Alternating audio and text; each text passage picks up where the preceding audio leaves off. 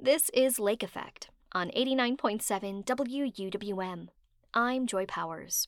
There's an opportunity to see dozens of hot air balloons rise into the sky in unison next month in Hudson, Wisconsin. It's called the Hot Air Affair, an annual tradition that attracts balloonists and spectators from around the state. The main event is a mass ascension of the unique and colorful balloons. But you've got to be a morning person to see it, and you've got to be willing to spend some time out in the cold. To learn about the Hot Air Affair and help you plan a trip for it, Lake Effect's Becky Mortensen speaks with Mary Claire Olson Potter with the Hudson Area Chamber of Commerce and Tourism Bureau, and Amanda Weibel with Travel Wisconsin. Mary Claire and Amanda, welcome to Lake Effect. Thank you for joining me for our very first Wandering Wisconsin of 2024. Glad to be here. Thanks for the invitation. Mary Claire, to start off, for those who may not have heard of or attended the Hot Air Affair, can you just describe what this event is and what it involves? Yes, so this is the 35th annual Hudson Hot Air Fair event. And the primary reason that folks come to this event, it's the largest upper Midwest winter ballooning event. So visitors can see balloons in the Torchlight Parade on Friday and at mass ascensions on Saturday and Sunday morning. And then also Saturday night is a night moon glow, which highlight 30 plus balloons glowing in the dark like a field of Chinese lanterns. Okay, we'll get into a little bit more of each of those things, but we were talking before we started recording that it's usually pretty cold when this is going on. It's taking mm-hmm. place in early February, and weather is obviously a pretty important factor here. So, what conditions are needed to make sure the balloons can inflate and have a safe flight? Yes, and you know that's it's interesting. So you really need zero to low wind. That is the biggest component for getting the balloons to launch. So very, very low wind. That's the factor that they monitor. And this is a spectator focused event, right? So people going to this festival should expect to see the balloons but not ride in them. Is that right? That is correct. It is a total spectator event. Um, there are a lot of balloon options at other times of the year, more in the summer and spring for balloons in the St. Croix Valley area. But this one, as you said, is a spectator focused event. And this isn't just a group of traditionally shaped balloons. I was reading you've had a dinosaur, you've had a fish. Can you talk about the variety of balloons that people will be able to see? They have some great um, balloons that come this year. The theme is rocking with the coldies and so the piano man balloon is the main feature balloon but you're right um, dinosaurs there have been um, there's a Madame Blueberry which is like all sorts of different colors of blue and so it's really fun to see the different balloon featured uh, throughout the event. And there's a mass ascension that's what you called it right Yes, a mass ascension. So Saturday and Sunday morning, pending weather conditions. Um, you can have anywhere from up to 25 to 30 balloons just kind of rise and take off um, in the early morning. You want to be an early riser for this event because they would launch about seven o'clock on that day.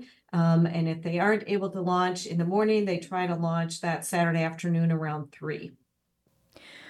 When I was looking over the website for the Hot Air Affair, I found a list of fun facts about the festival, including things like the coldest temperature a balloon has ever flown at the festival, and that there are not just one, but several husband and wife pilot teams. So, Mary Claire, can you share your favorite fun fact about the festival? Maybe something people don't know about it.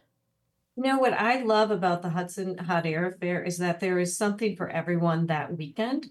And so it kicks off with a parade on Friday night, but there's a market and um, pancake breakfast on Saturday. They have a really fun um, schmooze sporting contest. So there's really something for everyone throughout the weekend. And it's a great event just to bring um, the Hudson community and visitors alike together. But I think my what I always remember about this event is that I'm a judge for the Friday night parade, and it usually is the coldest night of the year. So make sure to dress warm, bring the hat and gloves, right? Yes, but we have plenty of restaurants uh, for you to pop in and get a warm cocoa and a in a warm meal to keep you keep you warm throughout the weekend.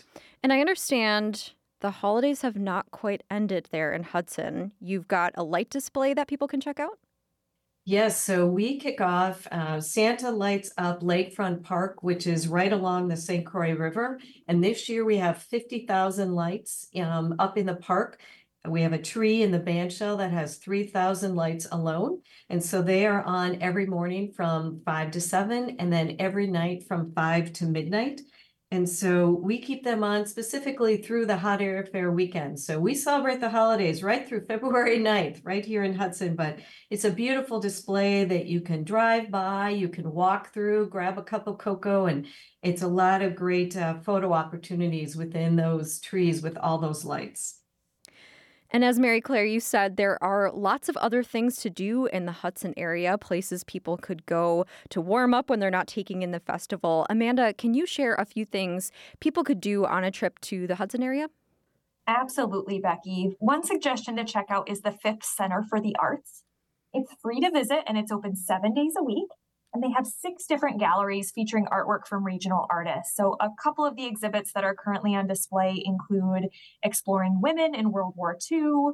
There's a painting technique that uses wax to craft a uniquely textured artwork. And there's this group exhibit that uses natural materials to create an immersive environment. So, lots of great artwork to check out. Another wonderful highlight of Hudson is its downtown. You're going to want to stroll Second Street for that quintessential downtown charm.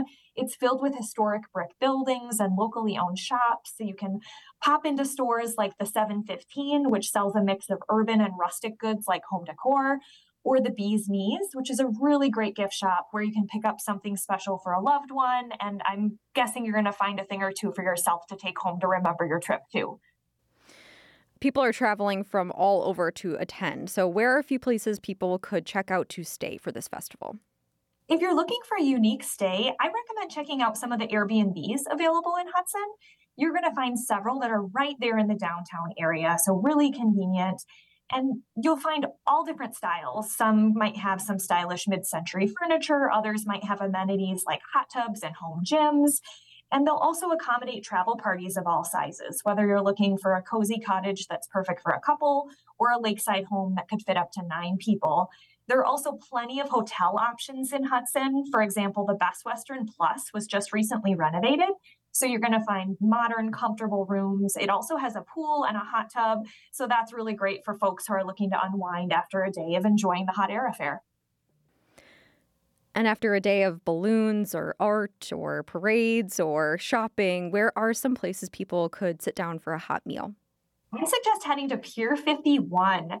They have a really great wintertime igloo experience. So you can actually eat and drink comfortably outdoors in this beautiful covered dome. You are going to want to reserve your igloo experience soon, though, because they do book up fast. But whether or not you eat indoors or outdoors, Pier 500, the food is really going to leave you impressed. They're serving up a chef driven menu with a fresh spin on dishes like the smoked Gouda nachos, or I highly recommend the house marinated maple apple pork chop. I have tried to recreate that recipe at home, and I think I'm just going to have to go back and order it again. Another great option for Latin inspired cuisine is Pedro's del Este. They specialize in craft cocktails and small plates with big flavor. And they have tapas dishes that have influences from Spanish, Cuban, and Latin cooking. So you might want to consider the traditional Spanish meatballs, which are served with a tomato saffron sauce, or the goat cheese croquettes. And it's just a really great spot to relax with friends and family over some great food. Also, too, as you think about winter, Pedro's del Este and San Pedro also have pergolas. So we offer a, you know a couple places where you can do the igloo and the outdoor dining which, um, as we all know, really kind of came out of the whole COVID thing, but it's been something that they've all stayed with, which has made it really fun. Yeah, yeah. So to me, there's something kind of magical, romantic, maybe about hot air balloons. Mary Claire and Amanda, can you each talk about kind of the feelings people might have while taking in this festival? Mary Claire, I'll have you go first. No, I think the hot air balloons are so unique. And there's another uh, piece that instead of just kind of watching the balloons cruise from a distance, You can also get in the action by attending the crew school um, during the hot air fair. Well, they the Saturday afternoon's lesson will include how do you inflate a balloon, how do you chase a balloon, and how do you pick up the balloon once it's landed. So I think what's so magical about this is that not only do you get to see all the balloons, but you can learn about the balloons and how they do what they do. And when you look up in the sky and you see 10 to 20 balloons just flying around on a crisp winter morning, it is really quite magical. I love how the variety of activities that Mary Claire spoke to, it really show that the Hot Air Fair it showcases Wisconsin's celebratory spirit. And that isn't just limited to one season here in Wisconsin. We find reasons to come together year round to marvel at new experiences and make unforgettable memories. And you are certainly going to leave the Hot Air Affair with those amazing memories. You can find all kinds of ideas to start your winter getaway at travelwisconsin.com. You can also visit the Hudson Chamber um, website and get all of the details for all the different activities happening for the Hot Air Fair weekend, all of the fishing contests and so much. There's just so many things happening, um, which makes it just a great Wisconsin weekend. All right. Well, Mary Claire and Amanda, thank you so much for joining me for Wandering Wisconsin. Thanks for having us. Thank you. Mary Claire Olson Potter is the president of the Hudson Area Chamber of Commerce and Tourism Bureau. Amanda Weibel is the communications officer for Travel Wisconsin. They spoke with Lake Effect's Becky Mortensen about the Hot Air Affair, which is happening in Hudson February 2nd through the 4th. You can find more information at WUWM.com and check out our past Wandering Wisconsin conversations while you're there.